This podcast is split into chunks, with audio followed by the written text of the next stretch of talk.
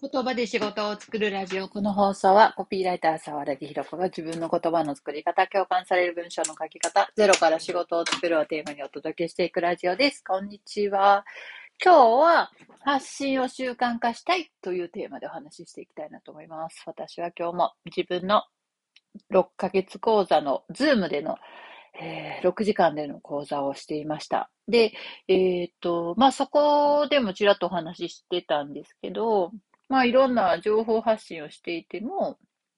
なかなか習慣化するのが難しいなっていうことを聞くことは多いです。で、まあ、発信以外にもいろんなことを習慣化したいっていう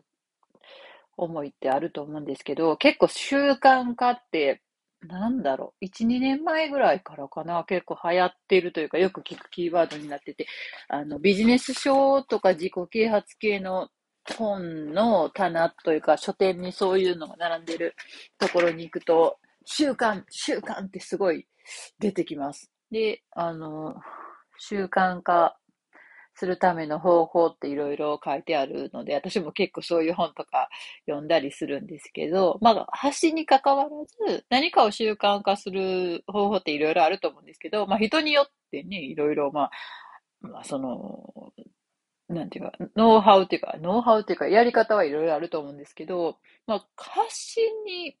関して言うと、何かをやったついでにやるっていうのが一番いいんじゃないかなと思います。私はあの自分で SNS で発信し始めたのって、本当だいぶ、始まりはすごい前で、まだ会社員時代、会社員だった時の、あの、会社を途中で一回変わってるんですけど、その初めの会社にいた時からブログを書いたりしていたので、ブログっていうものがなんか世に出てきたぐらいから、こっそりブログを書いたり、あの、 mixi とかやったりしてて、23ぐらいの時だから、私の23歳って何年前だろう。今私、あ、そっか、23歳って何年前だろうって考えるまでもなんか私今43なんで20年前ですね。20年前ってブログとかあったんですね。23、そう、24の時に会社を変わってるので、その初めの1個目の会社にいた時から、なんかあの、10、10個か、12個かな、年上の、あの、先輩というか憧れていた女性のデザイナーさんがいらっしゃって、その人がブログというものを始めたっていう話を聞いて、いや私も文章書くの好きだし、書きますみたいな。あれ何ブロだったんだろう？もう全然覚えてないし、それがどこに消えたかもわかんないですけど、やり始めて、で、その後 mixiをやって、で、会社変わって、次の会社にいた頃はそんなに発信って特にやって、 mixiをなんかこう、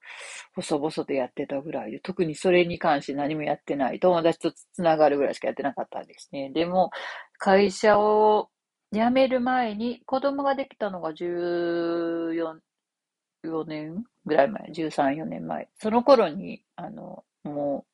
もしかしたら会社を辞めるかもしれないから、自分で発信した方がいいんじゃないか、何かのためにつながるんじゃないかと思って始めたのがアメブロで、だからアメブロは結構ずっと長いことやってましたね。で、会社辞めた頃に始めたのが Facebook で、だから Facebook も本当に11年とか、それぐらいずっとやってますね。で、ツイッターもそれぐらいやってて、まあツイッター一回途中でやめて、もう一回やり直したんですけど、結構長いことやってて、メールマガに関してはもう多分8年ぐらいやってるかなと思います。インスタはまだそんなに長くない。でもそれでも3年ぐらいは多分やってるかな？っていうぐらいですかね。なんか、あの、うん、メルマガだけで、この間もあの、出版記念セミナーに100人が1日で集まったみたいな話をしたら、まあ、それはいいですよね、みたいに言われるんですけど、いや、いいですよねって言われても、やっぱ8年やってるしなっていうのもありますし、なんかこう、ね、昨日今日初めて人が集まるようになったわけでもないので、やっぱなんかこう、人を見てて、あの人はいいなって思ったとしても、その人はその人で結構コツコツ、まあ期間が長ければいいってわけではないと思いますけど、でもある程度のね、長い時間やってるから結果が出てることってすごくあるんじゃないかなと思います。で、習慣化の話に戻しますけど、うん、まあ、うん、あの、長くやってたとしても、すごい1年に1回しか更新してないとかだったらね、10, 10年やってたとしても1年に1回更新だったらそんなに、ね、なんかこう、ファンっていうか見てくれる人増えないと思うので、そう思うと、まあ、少なくても1週間に1回とか、そういう更新を SNS にするメルマガとかにするをした方がいいんだろうなっていうのは思います。私はメルマガはそんなに更新してないんですけど、なんか焦った時にすごい連発するだけで、普段は 1週間に1回もしてないかなですね。月に3回ぐらいかなぐらいしか更新してないけど、でもそれでもコンスタントにやってるから、あの、楽しみに待ってくれる人がいるっていうのがあるかなと思います。で、まあ、まあ、続けることってすごい大事だし、今あの、SNS とかで、ね、なんか、ツイッターで一夜にして有名人とか、なんかこう、歌手の人が YouTube に歌アップしたら、そこからデビューが決まったとか、なんかそういうのを聞いたりすると、一夜にして有名人とか、手軽になんかこう、バズってなんとかみたいな夢見てしまいますけど、でもその、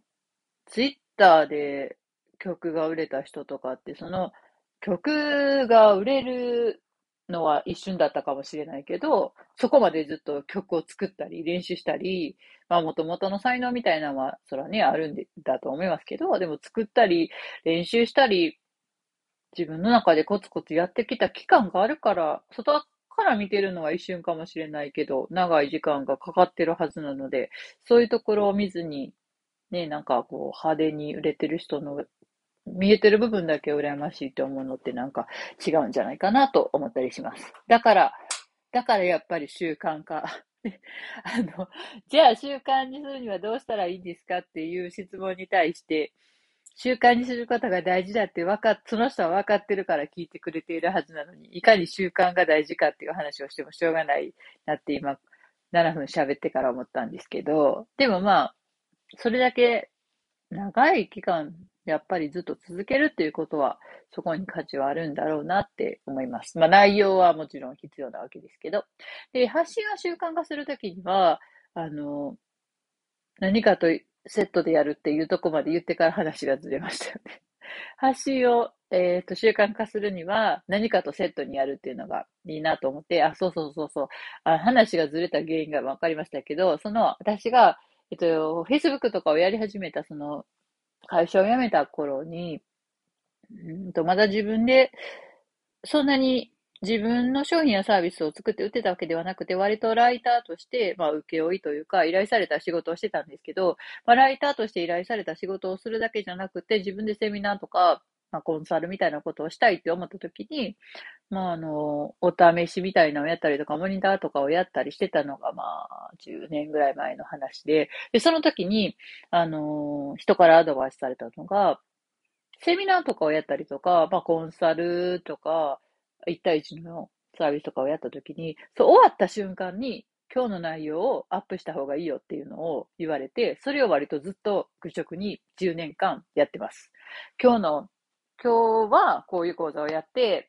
やりましたみたいな報告記事は、もうその場で書くっていうのを、